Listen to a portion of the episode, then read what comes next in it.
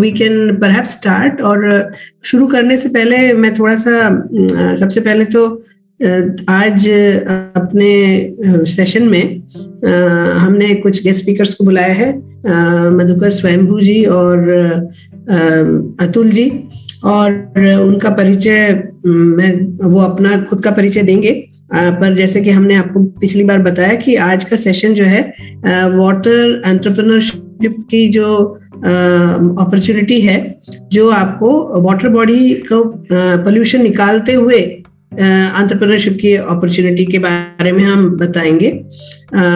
तो आज सेशन उसके बारे में है। और मधुकर जी और अतुल जी और पंकज जी, आप लोग, आप तीनों का स्वागत है सेशन में। और थोड़ा सा मैं अपने, हमारे लर्नर्स के बारे में बताना चाहूँगी कि वैसे ये छोटा सा बैच है, हमने पायलट शुरू किया है। हमारा विजन है कि हर डिस्ट्रिक्ट में जो भी हम ये प्रोग्राम 10 डिस्ट्रिक्ट में कर रहे हैं, वो बाकी जगह भी स्केल अप करें। तो इस पायलट सेशन में हमारे साथ जो लर्नर्स जुड़े हैं, वो तमिलनाडु से भी हैं, बेंगलोर से हैं झारखंड से हैं, बिहार से हैं और उत्तर प्रदेश महाराष्ट्र, इन चार मतलब पाँच, छह स्टेट से हैं और mostly tier two tier three town से हैं। एक, दो रूरल एरिया से भी जुड़े हैं और एक मेट्रो से हैं बेंगलोर से हैं।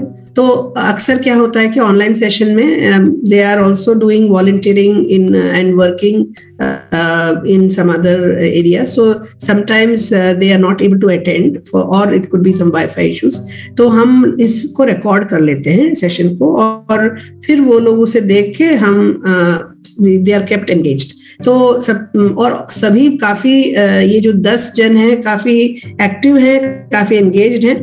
अगर वो कुछ, उसमें से दो जन एक्चुअली आप बाकी लोगों को भी बताना चाहूँगी। हमारे दो जो साथी हैं, मयंक कोझा और संदीप धोंडियाल जो उत्तर, उत्तराखंड से हैं। दोनों एक्चुअली हमने उनको एक छोटा सा असाइनमेंट मिला।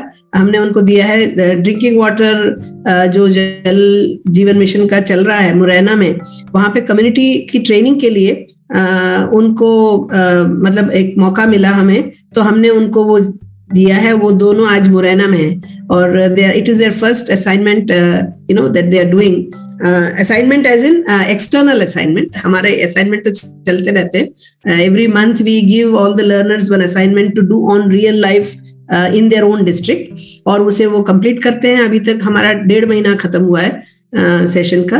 और uh, और ऑनलाइन हम हर हफ़्ते दो uh, हफ़्ते में दो बार मिलते हैं।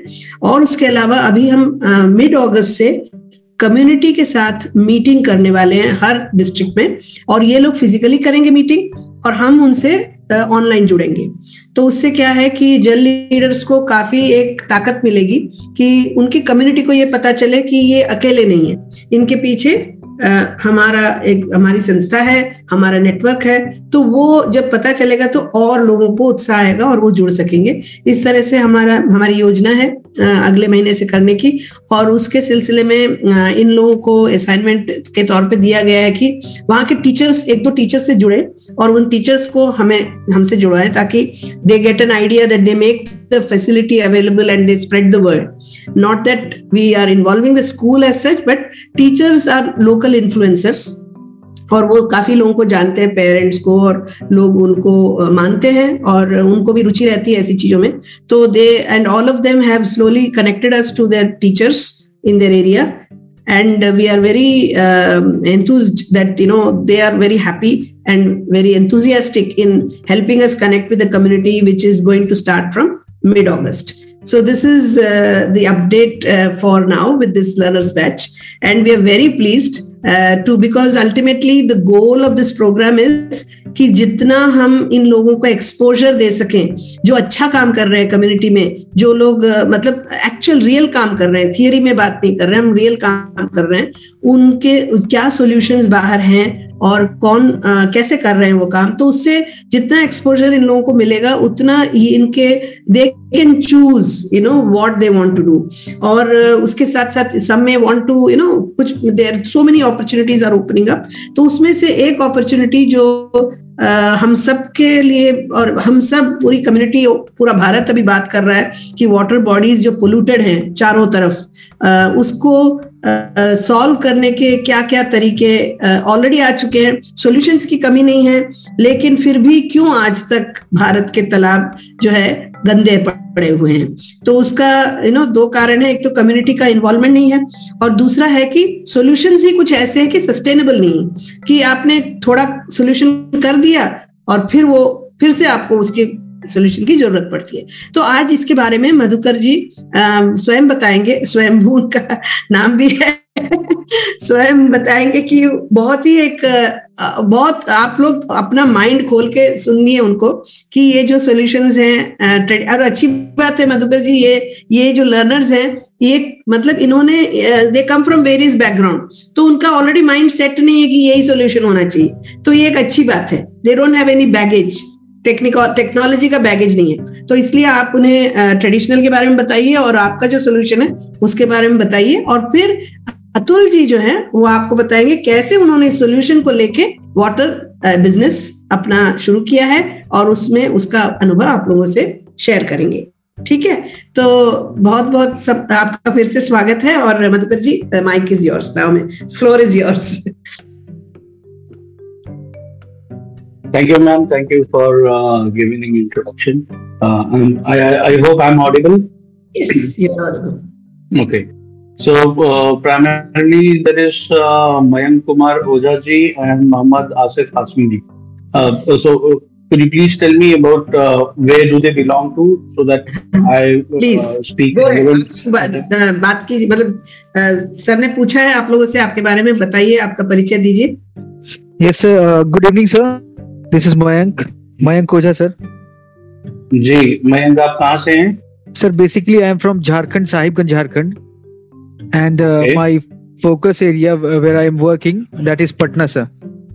Because uh, yes. हाँ पटना पटना को मैं सर फोकस एरिया मेरा पटना है और मैं साहिबगंज झारखंड से बिलोंग करता हूँ। मेरा होमलैंड साहिबगंज है। जी। ओके तो मैम ने अभी बताया वो मुरैना वाले प्रोजेक्ट में आप इन्वॉल्व हैं? हाँ, मुरैना हाँ, चले ये, ये सर मुरैना। में पहुँच अभी एक घंटे पहले पहुँचा हूँ मुरैना। अच्छा ग्रेट अच्छा रतन जी आप कहाँ से हैं? रतन हल्दर जी? हाँ सर मैं वेस्ट बंगाल से हूँ मुर्शिदाबाद डिस्ट्रिक्ट मेरा फोकस एरिया है सर। मुर्शिदाबाद डिस्ट्रिक्ट हाँ सर। और हाशमी साहब आप कहाँ से हैं? गुड इवनिंग सर सर मेरा डिस्ट्रिक्ट है सर नालंदा डिस्ट्रिक्ट है सर और बिहार? जी जी. मेरा home town sir Bihar Sharif पड़ेगा पर डिस्ट्रिक्ट नालंदा है सर फोकस एरिया भी मेरा Bihar Sharif Bihar Sharif is famous for khaja? Yes sir Silao yeah thank you sir great चलिए तो राजेश राजेश कुमार भी जुड़े हुए हैं सर राजेश कुमार भी हैं मदुरई से। मुझे दिख नहीं रहे राजेश हाँ, कुमार। वो लिस्ट पूरी नहीं दिखती है इसलिए। But he is also good evening ma'am Ah, yes, yes, miss. Yeah, good evening. Yeah, good evening, sir. Good evening, sir. I am Rajesh from Madurai, Tamil Nadu. Okay, from Madurai. Yeah. Uh, yeah, sir. Uh, I have, sir. Great so अभी आप लोग Rajesh ji Ratan ji Mayank ji and Hashmi आप आप सब लोग पानी के ऊपर किसी न किसी प्रोजेक्ट पे ऑलरेडी काम कर रहे हैं कर चुके हैं या अभी पहला कोई प्रोजेक्ट पे करना है? देर ऑल न्यू फिर भी बोलिए एवरीबडी इज़ न्यू ठीक है। Only only thing sorry to interrupt कुछ लोग इसमें से uh, जैसे आई थिंक uh, मयंक है नमामि गंगे के जो वॉलेंटियरिंग प्रोग्राम है वाइल्ड लाइफ इंस्टीट्यूट का गंगा प्रहरी प्रोग्राम उससे जुड़े हुए हैं। Like they all have done work as NSS NSS के दौरान। Community as a community member they have taken interest but not work as a water professional as such that's that's the that's what I will say of course I mean professional तो अभी वो बनना चाहते हैं that is why they wanted for this particular course so let me just share the screen आपके yes let me session जितना interactive होगा, उतना बेहतर होगा, उतनी ज़्यादा ग्रास्पिंग रहेगी। तो अगर मैं, मेरे बोलने के क्रम में वेर यू फील के, नहीं मैंने बहुत स्पीड से जा रहा हूँ, आप मुझे रोक सकते हैं, आप अपना क्वेश्चन पूछ सकते हैं। So that uh, we can consume this entire uh, uh, time period of 30 minutes in an interactive session instead sure. of पहले मैं 20 मिनट बोलूँ फिर आप 10 मिनट सवाल पूछें तो I will only say one thing कि आप सब लोग जब भी क्वेश्चन पूछना हो या तो कोई थम्स अप या हैंड रेज बता दीजिए ताकि हम देख सके प्रेजेंटेशन के दौरान आप लोग दिखाई नहीं देंगे पर आपका मैं हैंड रेज वगैरह पे ध्यान रखूँगी ठीक है? Okay sir thank you you can let me just share my screen yes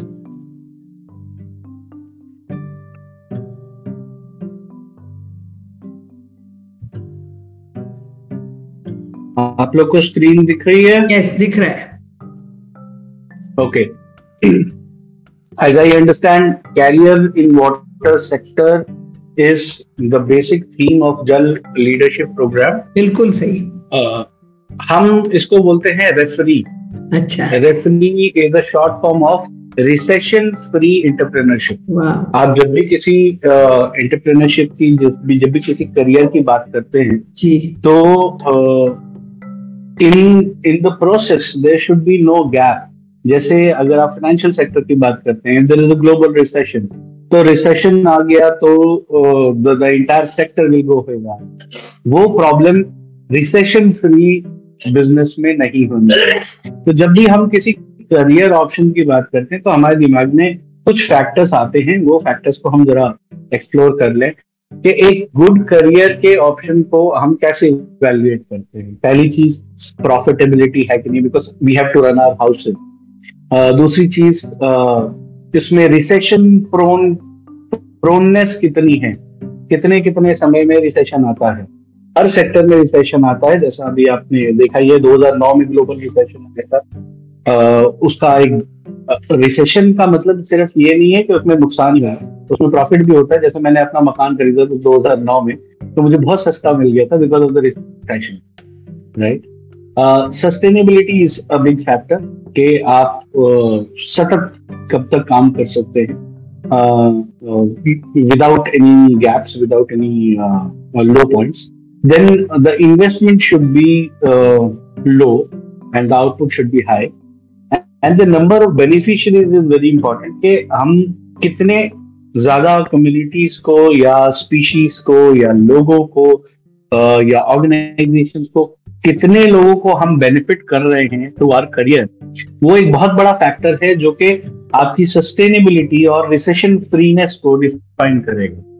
तो ये कुछ की पॉइंट्स हैं जिनको हमको लेके चलना चाहिए वाइल सेलेक्टिंग अ करियर अब जैसे मैंने आपको बताया कि वाटर इंटरप्रेन्योरशिप जो है ये रिसेशन फ्री बिज़नेस है। तो वो क्यों है? और uh, उसमें क्या क्या फैक्टर्स इन्वॉल्व हैं उन सबको अभी हम ड्यूरिंग द प्रेजेंटेशन एक्सप्लोर करेंगे। But now that you are already you have decided to get into the water sector कुछ एक चीज़ें बड़ी इंपॉर्टेंट हैं समझना। जैसे uh, आपने अक्सर सुना होगा गवर्नमेंट के स्लोगन्स और बैनर्स और सब जगह प्रमोशन होता है कि जल है तो कल है, जल ही जीवन है, पानी बचाओ, ये करो, वो करो। तो जो प्रमोशन है इस सेक्टर का, ये 1963 से चल रहा है।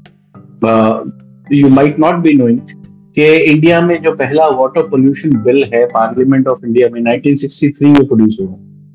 तो हम 1963 से फोकस कर रहे हैं, जल बचाओ जल कल है, जल ही जीवन है पानी बचाना है पोल्यूशन रोकना है, ये सारे काम हम 1963 से करते हैं। लेकिन क्या सिचुएशन बेटर हुई है? 2019 में पहली बार जल शक्ति मंत्रालय का गठन हुआ एंड द फ़र्स्ट जल शक्ति minister minister for Jal Shakti M O J S was mister Gajendra Singh Shekhawat And his first statement to the media was 54% of the country is under water stress, 22% of the aquifer has been depleted. यानी कि water stress जो है वो बढ़ा है वो घटा नहीं तो इसके पीछे क्या कारण है we need to explore that and that would also affect the profitability recession freeness of the sector and sustainability. So we'll cover all those points uh, in the upcoming slides. so so, सबसे पहले हम profit और beneficiaries की बात करें। अगर हम water sector में काम करते हैं अगर हम वाटर बॉडी रिजुविनेशन की बात करते हैं तो जैसे मैंने आपको बताया अभी पहली स्टेटमेंट जल शक्ति मिनिस्टर की क्या थी? 54 percent of the countries on the water stress and 22 percent aquifer has been तो ये वाटर स्ट्रेस आया कहाँ से? अगर हम भारत को देखें starting from Kashmir till Kanyakumari starting from Rann of Kutch till north east कोई भी ऐसा स्टेट नहीं है जिसके अंदर वाटर बॉडीज की कमी हो जिसके अंदर रिवर्स की कमी हो जिसके अंदर पॉन्ड या लेक्स की कमी हो राइट बहुत सारी ऐसी कंट्रीज़ हैं जिसके अंदर पूरी कंट्री में भी मिला ले तो इतनी बड़ी वाटर बॉडीज नहीं है जितनी हमारे यहाँ एक एक स्टेट में। लाइक शायद आपको पता हो कि इंडिया की जो सबसे बड़ी फ्रेश वाटर लेक है that is कुलरिन lake in erstwhile Andhra Pradesh अब शायद तेलंगाना आंध्र प्रदेश में तो किसमें है, मुझे ध्यान नहीं है after the division it is spread over one lakh twenty two thousand acres इतनी बड़ी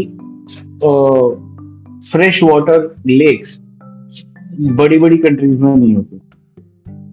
लेकिन फिर भी we are under water stress we have got so many rivers still we are under water stress तो वाटर स्ट्रेस आया कहाँ से?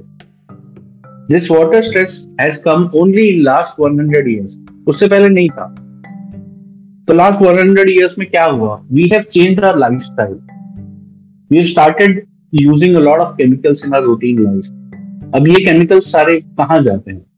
हम किसी भी चीज़ को धोने के लिए पानी का इस्तेमाल करते हैं, चाहे वो गंदे कपड़े हो, गंदे बर्तन हो, गाड़ी धोनी हो, गाय को नहलाना हो, भैंस को नहलाना हो, खुद नहाना हो, कुत्ते को नहलाना हो, सारी गंदगी को हम पानी से धोते हैं। और ये पानी कहाँ जाएगा? Ultimately it will land up into a water body चाहे वो लेक हो पॉन्ड हो रिजर्वायर हो रिवर हो रिवलेट हो कैनाल हो अल्टीमेटली पानी वहीं पहुंचेगा तो ये पानी का जो धोने का प्रोसेस है, ये चलता कैसे? Whatever we have as as a dust as a particle as a contaminant. जैसे कपड़े गंदे हुए तो जो मैल है, वो सॉलिड है। उसको जब हम फोर्स के साथ पानी मारते हैं तो पानी उसको अपने साथ ले लेता है। तो these are the solids which get either suspended और डिजोल्व इन वाटर तो पानी में जो सॉलिड्स हैं, वही पानी का कंटामिनेशन है। अब ये सॉलिड्स जब पानी में जाते हैं, पानी का एक अपना बेसिक गुण धर्म है कि पानी में आप कुछ भी डालेंगे तो वो देर सवेर डिकम्पोज ज़रूर होगा, ठीक है? क्योंकि पानी की एक डिकम्पोजिशन कैपेसिटी है, पानी की एक डाइजेशन एंड कंजम्पशन कैपेसिटी है। उस कैपेसिटी से ज़्यादा जब हम उसमें ऐड करते हैं तो उसका जो डाइजेशन या कंजम्पशन प्रोसेस है वो सफ़र करता है वो स्लो डाउन हो जाता है। तो वो पानी उसको साथ लेके चलता है this is what is called pollution in water और contamination in water. Now, this contamination is either in the form of suspended or in the form of dissolved. अब जब आप उसकी जो होल्डिंग कैपेसिटी है उससे ज़्यादा ऐड करेंगे तो क्या होगा? It will settle down it will settle down as sludge जो नदियों में, तालाबों में जो नीचे गाद होती है that is a man made creation ठीक है? वो सारा जो पोल्यूशन है, जो सेटल डाउन कर गया that is called sludge in English and गाद इन हिंदी ठीक है? तो अगर हम ये, जो वाटर के हमारे पेरिनियल सोर्सेज हैं, जो हमारे लेक्स हैं पॉन्ड्स हैं रिवर्स हैं, अगर हम इनको रिज्यूमिनेट करेंगे तो उसका इफ़ेक्ट क्या आएगा? कि जो वाटर स्ट्रेस है वो खत्म हो जाएगा। सो वाटर स्ट्रेस खत्म होने से किसका बेनिफिट है? गवर्नमेंट का बेनिफिट है एडमिनिस्ट्रेशन का बेनिफिट है सिटीजन का बेनिफिट है। आप जब ये सर्विसेज़ प्रोवाइड करेंगे तो ऑब्वियसली आपका भी बेनिफिट है because you will get a compensation for your services communities का बेनिफिट है बिकॉज़ कम्युनिटीज को uh, बहुत सारी प्रॉब्लम्स uh, हैं पानी के अभाव में। लाइक ड्रिंकिंग वाटर क्राइसिस है irrigation water crisis is there they need water for animal husbandry right industries को पानी चाहिए फार्मर्स को पानी चाहिए। इन्वायरमेंट का जहाँ तक सवाल है तो वाटर बॉडी एक यूनिक कॉम्बिनेशन है, जहाँ सबसे नीचे सॉइल फिर वाटर और फिर एयर है।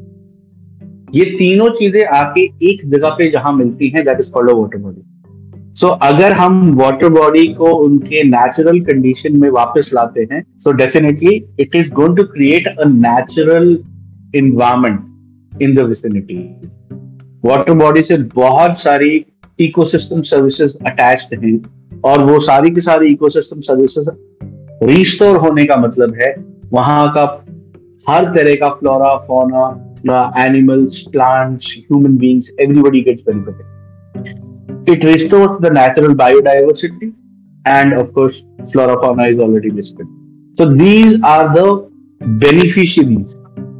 So मतलब आप ऐसा कोई भी दूसरा बिज़नेस नहीं ढूंढ सकते, जिसमें लिस्ट ऑफ़ बेनिफिशियरीज इतनी बड़ी हो। ज़ाहिर सी बात है, जितनी बड़ी लिस्ट ऑफ़ बेनिफिशियरीज होगी, उतना ही ज़्यादा प्रॉफिटेबल बिज़नेस होगा because everybody is going to gain out of what you are going to do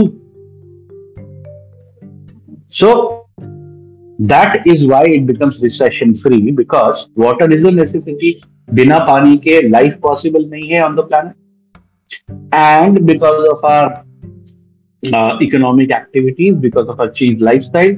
Grey water, sewage water, wastewater, industrial waste have become necessary evil. हमें अगर लाइफस्टाइल चेंज करना है तो it is going take ages because हमारा lifestyle कोई overnight change नहीं हो गया। हमें सौ साल लगे अपने सस्टेनेबल लाइफस्टाइल को छोड़ के अनसस्टेनेबल लाइफस्टाइल में आने के लिए। Again if you want to go back So it is going to take a lot of time, a lot of awareness, a lot of education for the people to understand कि chemical का usage घटाना है। जैसे for example uh, 1963 से पहले पूरे भारत में कहीं भी केमिकल बेस्ड फ़ार्मिंग नहीं होती थी। We will all doing a very sustainable farming there was no chemical into our food chain at all people were healthy right that is why 1965 के वॉर में prime minister of India gave a slogan जय जवान जय किसान because किसान will be producing the food which will be keeping the nation healthy and that will be keeping also the soldiers healthy. So soldiers will defend the borders and uh, farmers will uh, prepare the entire country to face the challenges. Right? So आज की date में अगर हम कोई भी सामान जाके market से खरीदते हैं चाहे आटा हो गेहूँ हो चावल हो चना हो ऐसा कोई भी हमको प्रोड्यूस मार्केट में नहीं मिलता जिसके अंदर केमिकल के ट्रेसेस ना हो पचास साल लगे हमको ये अपनी हैबिट चेंज करने में अब अगर हम वापस जाना चाहे केमिकल फ्री फ़ार्मिंग में तो अगेन हमको पचास साल लगेंगे। कृषि दर्शन दिखा दिखा के किसानों को अपडेट कर करके कृषि विज्ञान केंद्र चला चला के राइट इसीलिए मैडम ने अभी, जैसे आपको एक एग्जांपल दिया कि we are talking to the teachers to get involve because they are influencer जो ओल्ड एज हमारा जो इंडियन कॉन्सेप्ट ऑफ़ इन्फ्लुएंसर्स है। They are the teachers Guru Purnima हम आज भी मनाते हैं राइट वो जो इंस्टाग्राम के जो इन्फ्लुएंसर्स हैं they are unable to change the life style they are only able to influence the people to look forward to a particular brand ठीक है? वो लाइफ स्टाइल चेंज करने वाले इन्फ्लुएंसर्स नहीं now coming on to the sustainability portion of it जैसे मैंने आपको बताया कि हम पिछले पचास साल से जल है तो कल है और जल ही जीवन है कर रहे हैं। लेकिन सिचुएशन वर्सन होती जा रही है? क्यों? क्योंकि हमारी अप्रोच गलत है। अप्रोच क्या है हमारी?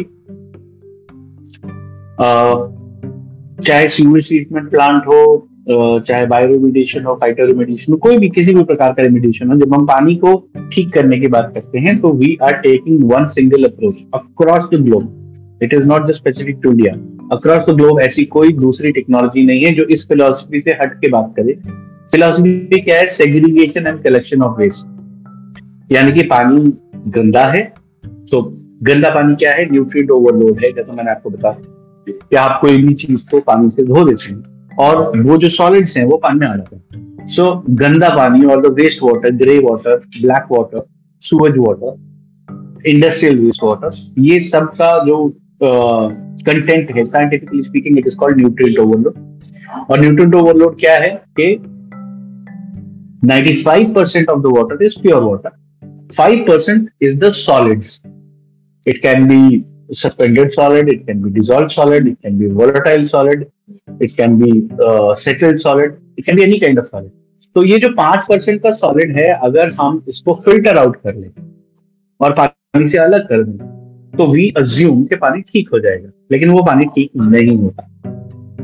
So this is a problem in the approach approach should not be segregation and collection of waste because anything will be sustainable only when it is an absolute sync with nature और nature क्या कहता है waste के बारे में? Nature के पास waste का कोई कॉन्सेप्ट ही नहीं है। ये दो कॉन्सेप्ट है। जो कि मैन मेड कॉन्सेप्ट है। एक है वेल्थ एक है वेस्ट हम किसी भी चीज़ में वैल्यू अटैच करके उसको वेल्थ बना देते हैं, उसमें से वैल्यू डिटैच कर लेते तो उसको वेस्ट बना देते हैं। जैसे फॉर एग्ज़ाम्पल जब आईफोन वन जब फ़र्स्ट आईफोन लॉन्च हुआ था तो एक एक किलोमीटर लंबी लाइन लगी थी उसको लेने के लिए। That time there was a value attach that time it was a when आज अगर मैं आपको आईफोन दू आईफोन वन तो आप उसका कुछ नहीं कर पाएँगे। बिकॉज़ आपके फोर जी नेटवर्क पे वो चलेगा ही right so today it is the waste so wealth और वेस्ट दोनों कॉन्सेप्ट हमारे बनाए हुए इंसान के बनाए हुए नेचर में ऐसा कोई कॉन्सेप्ट नहीं there is nothing called wealth there is nothing called waste so अगर हम सेग्रीगेशन कलेक्शन ऑफ़ वेस्ट कर रहे हैं that means we are not in sync nature तो नेचर का प्रोसेस क्या है? नेचर का प्रोसेस है consume and digest waste for one species is wealth for another like for example bird का जो बीट होता है बर्ड का जो ड्रॉपिंग होता है जो उसका एक्सक्रीटा होता है it is waste for the bird that is why it is being excreted but if it falls on the ground it creates jungle because उसने uh, बहुत सारे फलों के सीड्स खाए होते हैं. And if the same falls in water in a water body then it helps creation of planktons which is the fish food so so, bird के लिए वो वेस्ट था लेकिन सॉइल में गिरा तो जंगल एक्सटेंड हुआ और अगर वाटर में गिरा तो प्लांटॉन्स आए जिससे मछलियों को खाना मिला।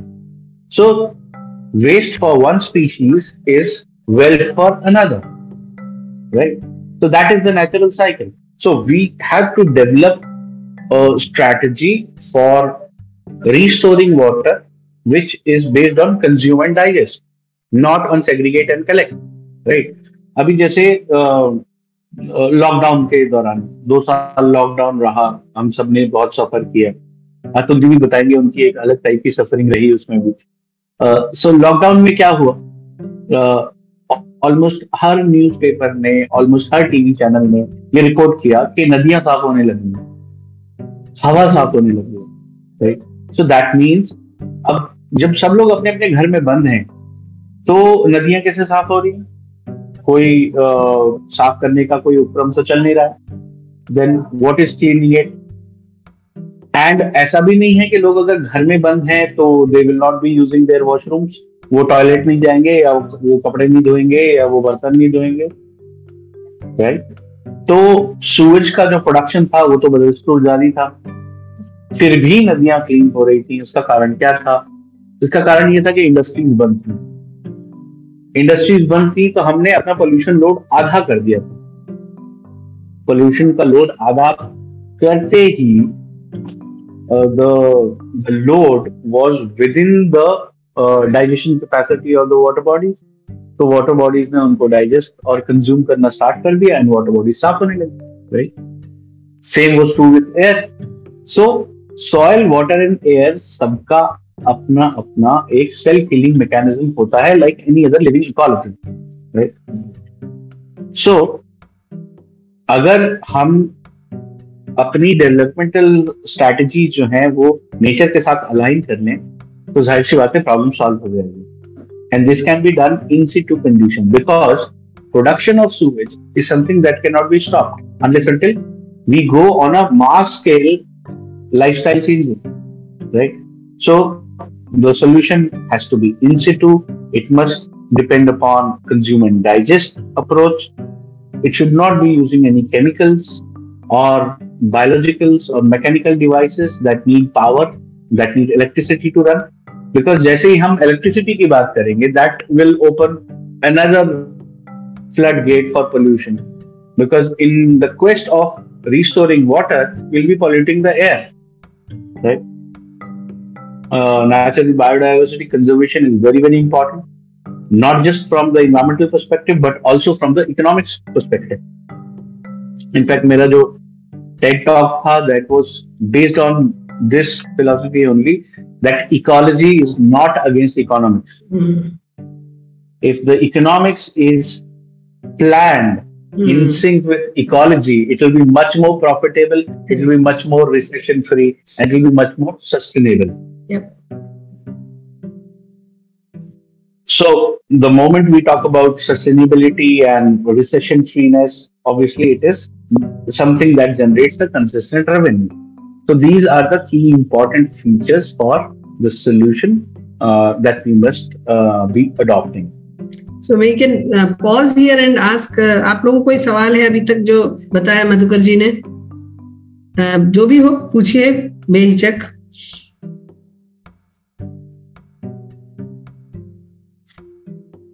या कोई कमेंट है? अभी तक जो बताया जा रहा है समझ में आ रहा है?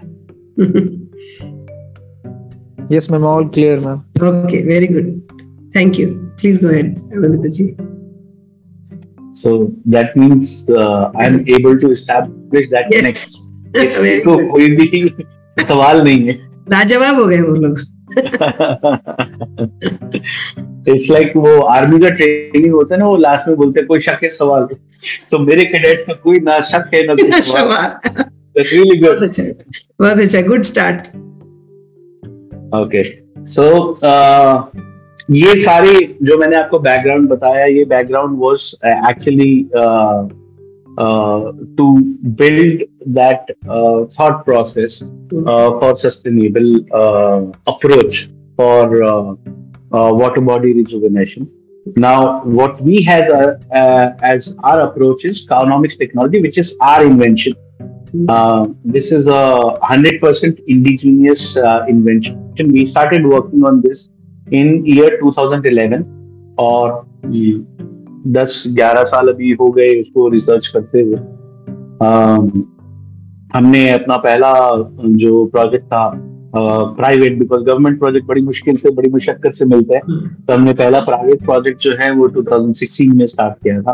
और जो हम पहला गवर्नमेंट प्रोजेक्ट मिला वाज इन 2019 और तब से अब तक हम ये कार्नोमिक्स टेक्नोलॉजी के ऊपर across the country multiple states में काम कर चुके हैं काम कर रहे हैं। There ongoing project about twenty thirty completed projects होंगे about twenty thirty ongoing projects होंगे।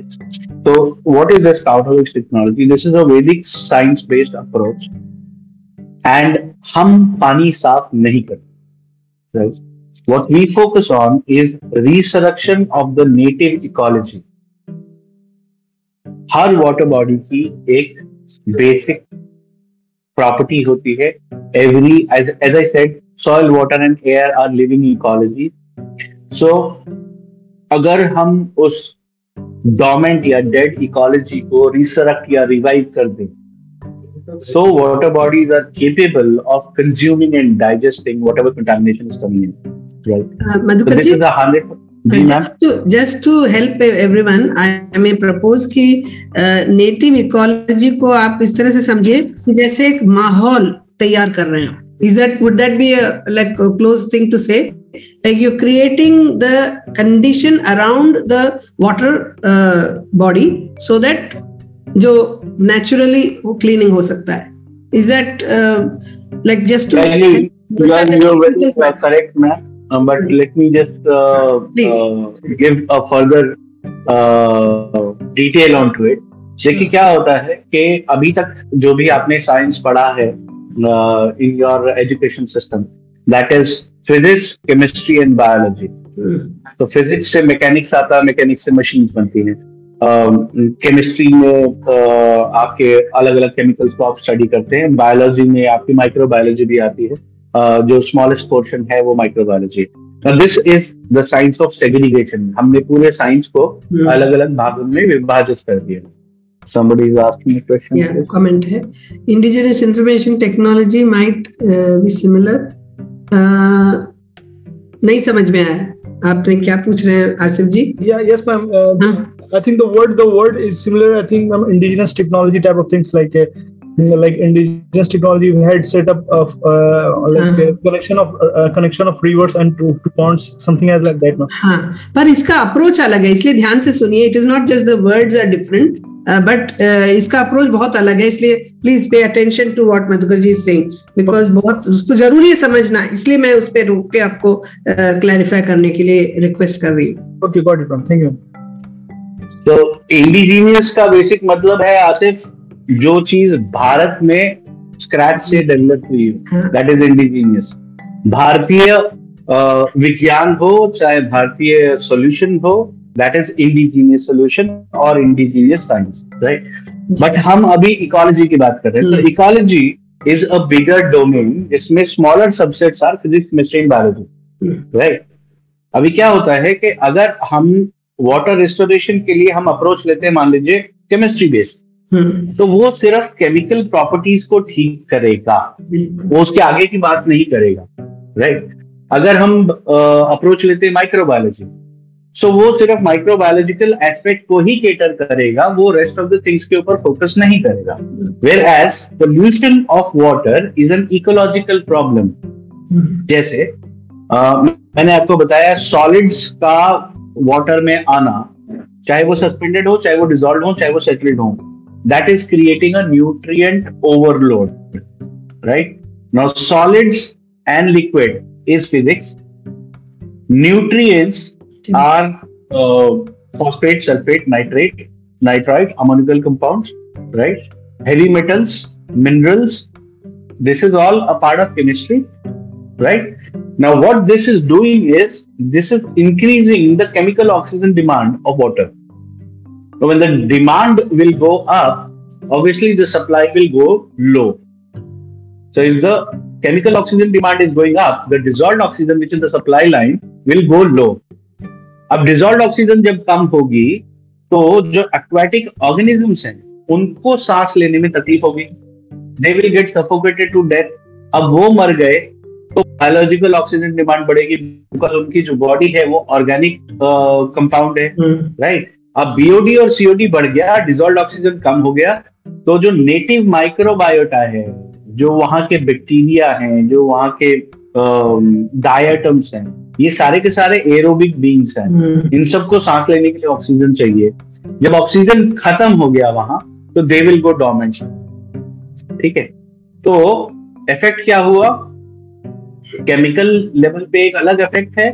फ़िज़िकल लेवल पे आप क्योंकि पानी में ऐड करते जा रहे हैं वो सस्पेंडेड और डिजोल्व सॉलिड्स तो पानी की जो विस्कोसिटी है वो बढ़ती जा रही है। विस्कोसिटी बढ़ेगी तो फ्लो कॉम्प्रोमाइज हो जाएगा। तो पानी में लहरें नहीं दिखेंगी आपको पानी बिल्कुल ठहरा हुआ दिखेगा। दिस ठहरा हुआ पानी is the best breeding ground for the mosquitoes मच्छर पनपेंगे वहाँ। मच्छरों से vector borne diseases फैलेंगे। Again it is a biological problem right तो physics chemistry and biology everything is link together to form ecology ठीक है? अब अगर हमारी अप्रोच फ़िज़िकल है या केमिकल है या बायोलॉजिकल है तो हम सिर्फ़ एक पोर्शन ऑफ़ द प्रॉब्लम को सॉल्व करेंगे, हम होलिस्टिकली प्रॉब्लम को सॉल्व नहीं कर पाएँगे।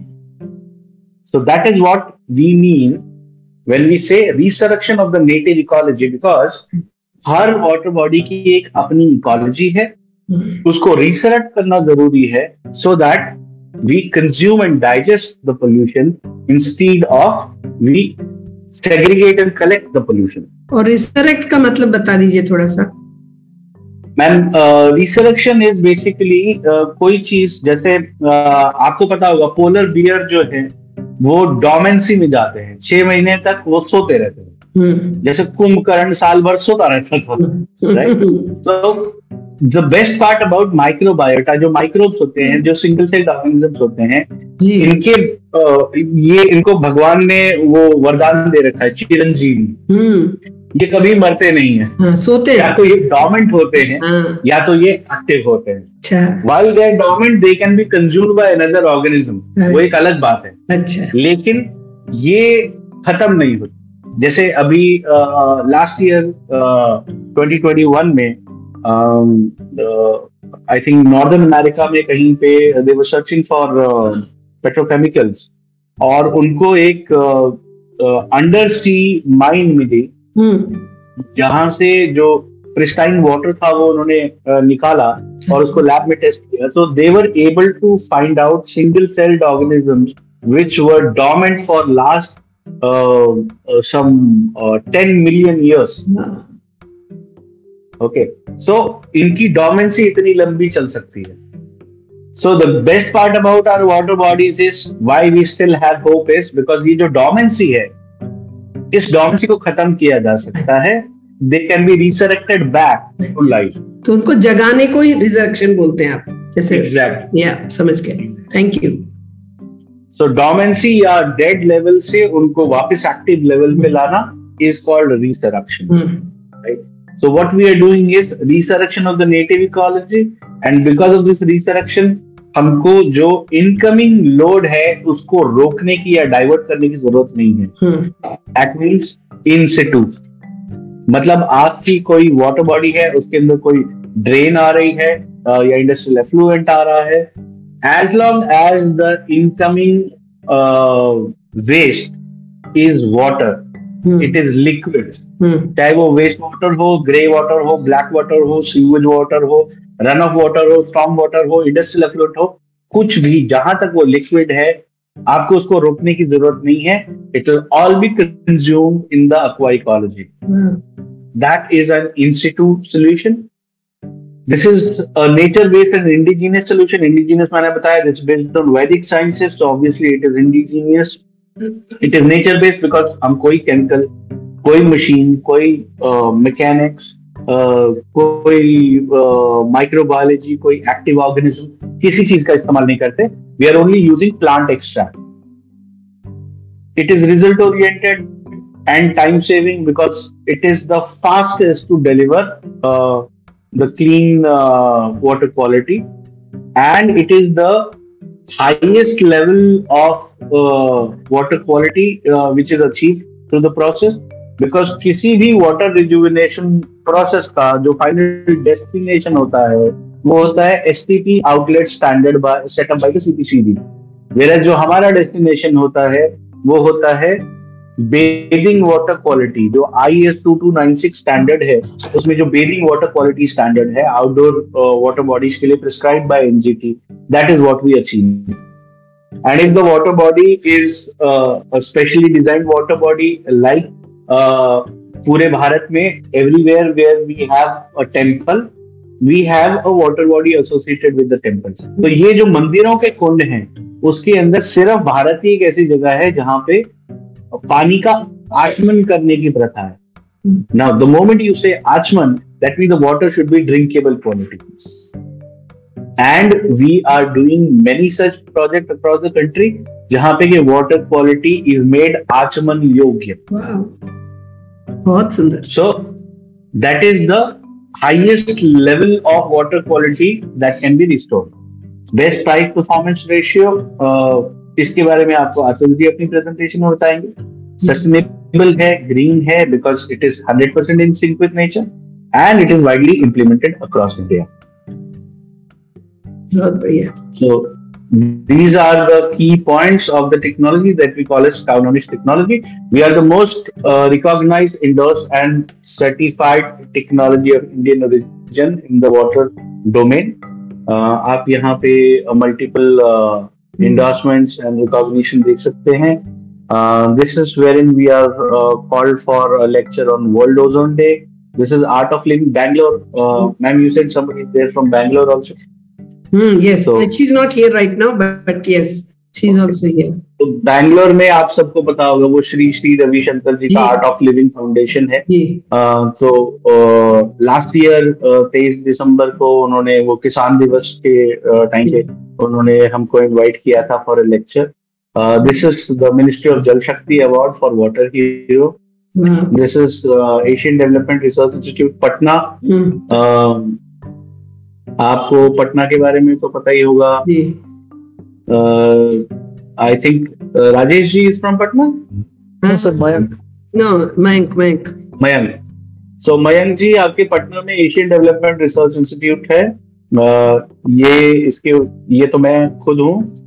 और हम्म। ये डॉक्टर घोष हैं he is chairman of Bihar state pollution control board he was chairing that session the session was Vedic approach on wetland restoration this is startup India recognition this is American platform है TED आपको पता हम्म। होगा TED के बारे में. So I had given a TED talk there this is Indian institute of public administration ये जो senior IAS होते हैं हाँ। उनकी स्पेशलाइज ट्रेनिंग के लिए uh, ये इंस्टीट्यूट है. they run uh, uh, an APA program every year. Ji so उसमें जो high ranking officials होते हैं they uh, are hmm. eligible for that. So we were invited for training them on ecology and environment. This is Central Pollution Control Board, wherein we were invited for giving a lecture on carbon sequestration from the water bodies. Right. This is Smart Water uh, magazine in Spain. Hmm. Uh, so they have rated us as globally top three uh, authors on water. Right. Uh, this is NIPTEM आपके सोनीपत में ही है National Institute of uh, Food Technology. Ji. And these are some of our ISO right. certifications. Uh, 9001, 14001 and 45000. जी. So uh, by virtue of all this, we can say that we are the most recognized, endorsed and certified technology of Indian origin in the country. And these these are the states where uh, we already have either mm-hmm. completed project or running project. Uh, unfortunately, आपका बैंगलोर इसमें नहीं है आंध्रा भी नहीं है but Telangana Tamil Nadu भी नहीं है अभी हम तमिलनाडु तमिलनाडु एंड केरला भी नहीं है तो down south we are not there we will do the leaders but largely we have done Gujarat we have done a project in Ahmedabad uh, Maharashtra, there is an ongoing project in uh, Jaleshwar Mahadev, Hingoli. Uh, that is a 30 acre water body uh, and it is being treated in situ conditions. Uh, Odisha, we are doing uh, four sacred water bodies in uh, Jagannath Puri. Okay. Uh, then Chhattisgarh, we have done several projects. Madhya Pradesh, we have uh, Mahakaleshwar temple in uh, Ujjain. Right. वो मंदिर के अंदर एक कुंड है कोटी तीर्थ कुंड। और वहीं से पानी रोज लिया जाता है महाकाल के जल अभिषेक के लिए। राइट और वहाँ प्रॉब्लम ये थी कि बहुत ज़्यादा बदबू आती थी और हम्म। बहुत ज़्यादा every day use to be a fish kill बहुत सारी मछलियाँ मर जाती। इंसिडेंटली इट्स सो हैपेंड के honourable president of India decided to visit the temple and administration को ऑब्वियसली वो बहुत ज़्यादा एंग्जाइटी हो जाती है when the president of the country is visiting they wanted to solve the problem and that is how they approached us in spite of the fact के अभी just एक साल पहले वहाँ पे ओजोनाइजेशन प्लांट लगा था uh, for water disinfection and keeping the water good for the aquatic organisms. Uh, almost दो साल से वो प्लांट चल रहा है फिर भी ये प्रॉब्लम मेंटेन थी वहाँ पे। और सेवनटीन ऑफ़ मे को uh, हमको इनवाइट किया गया। नाइनटीन ऑफ़ मे से ट्रीटमेंट चालू हुआ। ट्वेंटी नाइन्थ को when the president visited there was no single fish kill और foul smell at all that means we achieved it within span of 10 days बहुत अच्छा uh, Great.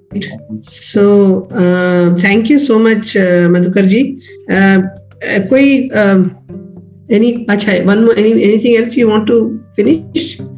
Yeah, I just wanted to update uh, everyone sure. about the size of the sector that we're talking about because अगर हम water body अगर हम water sector में काम करना चाहते हैं तो हमें कम से कम वो साइज़ ऑफ़ बिज़नेस ज़रूर पता होना चाहिए तो बिज़नेस पोटेंशियल क्या है वाटर सेक्टर का वो उसका आपको एक ग्लिम्स मिल जाएगा इस स्लाइड से एक लाख दस हज़ार नौ सौ बहत्तर करोड़ रुपए one lakh ten thousand nine hundred seventy two crore has been given by the finance ministry to NMCG only for this year. NMCG है Namami uh, national mission. Yeah, national mission for clean Ganga. Clean Ganga. Yeah.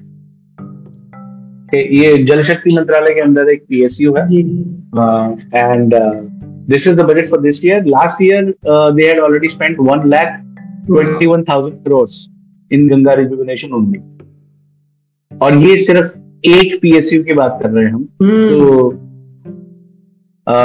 अमृत एक project है Atal mission for rejuvenation and urban transformation Amrut urban cities के लिए एक project है from ministry of housing and urban development इसका जो fund allocation है for this year that is two lakh ninety nine thousand crore so you can understand कितना बड़ा sector है। Hmm. जो सेंट्रल फंड्स है for the state for Amrit Sarovar ji. That is seven thousand sixty four crore Orissa अकेले में एक जो अबाधा project चल रहा है under which we have got this project two hundred and eight crore Campa fund, which is comp- uh, compensatory uh, afforestation fund, which is given from center to the states, Ji. is 54,000 crores. Wow. और ये सब के सब water related है। तो आप समझ सकते हैं कि वाटर का कितना बिज़नेस है। और ये मैंने सिर्फ़ गवर्नमेंट सेक्टर की बात की। There is not even a single industry which can run without water आप खेती बाड़ी नहीं कर सकते बिना वाटर के। हम्म। आप एनिमल हस्बेंड्री नहीं कर सकते बिना वाटर के। बिना वाटर के the entire economics will come to a standstill ठप हो जाएगा। सो so, अभी हमने इस पूरी स्लाइड में कहीं भी ना सीएसआर की बात की है ना इंडस्ट्रीज़ की बात की है। हमने सिर्फ़ और सिर्फ़ गवर्नमेंट की बात की है। So you can understand what is the size of business that we as I said it is just a tip of the iceberg बहुत कुछ इस बिज़नेस में है बहुत बड़ा सेक्टर है and everything is addressable And as far as we are concerned, mm. we focus on technology. We don't work directly anywhere. Hmm. We only work with partners. Right. So we can explore the entire sector together. Hmm. That's the bottom line. More will be there from uh, Atulji in his presentation. Uh, that's it from right. my side. I suggest best career for you is entrepreneurship. Yes. And if you have any queries, you may please come up with your questions now. Yes thank you so much और बताइए सब लोग आप लोग प्रश्न पूछिए सवाल है कमेंट है मैम मैं एक चीज़ पूछना चाहता था हाँ, सर से परिचय दे दीजिए अपना हाँ नमस्ते सर सर मेरा नाम संदीप है मैं देहरादून का रहने वाला हूँ और करंटली जल फेलोशिप मैडम के अंदर में कर रहा हूँ मैं। मेरा एक क्वेश्चन था। सर जैसे आपने डाइजेशन की बात करी थी बायोलॉजिकल डाइजेशन तो मैं मैंने एक और चीज़ सुना हुआ है anaerobic digestion without presence of oxygen तो उसके बारे में थोड़ा प्रकाश डाल देते तो अच्छा होता।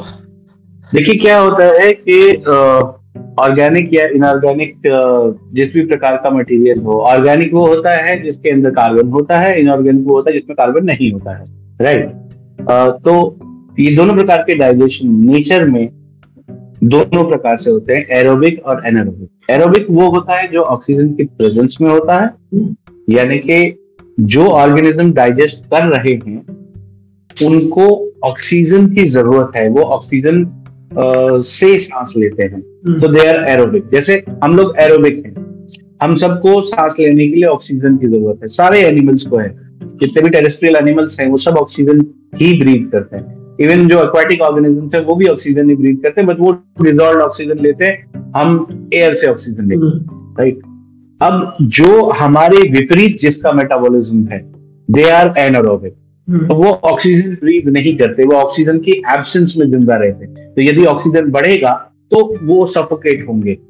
यदि ऑक्सीजन नहीं है तो वो ज़्यादा हेल्दी रहे। हम्म। ज़ाहिर सी बात है बिकॉज़ उनका मेटाबॉलिज्म हमारे से विपरीत है और वो हमारे कॉन्टेक्ट में आएँगे तो हमें बीमार करेंगे। They will be you can categorize them as disease causing pathogens right जैसे uh, आपका जो कोरोना वायरस है, वो ऑक्सीजन के एब्सेंस में सरवाइव करता है। ठीक है, ऑक्सीजन लेवल के लिए आप बढ़ाएँगे। आपने देखा होगा जो जो जो कोविड के पेशेंट्स हैं, उनको सांस लेने में दिक्कत होती है। Because if there is a virus inside which is anaerobic, if there is a bacteria inside which is anaerobic, जैसे एक मैं आपको एग्जांपल दूँ there is a bacteria called E coli Escherichia coli right अब ये बड़ी इंटरेस्टिंग बात है कि ये हम सब की बॉडी में है बट hmm. हमारी बॉडी में लार्ज इंटेस्टाइन में है। लार्ज इंटेस्टाइन में ऑक्सीजन नहीं होती राइट hmm. अगर हम ई कोलाई की लोकेशन बदल दें अगर उसको लार्ज इंटेस्टाइन से हटा के स्टमक में डाल दें तो वो हमको बहुत बीमार कर सकता है।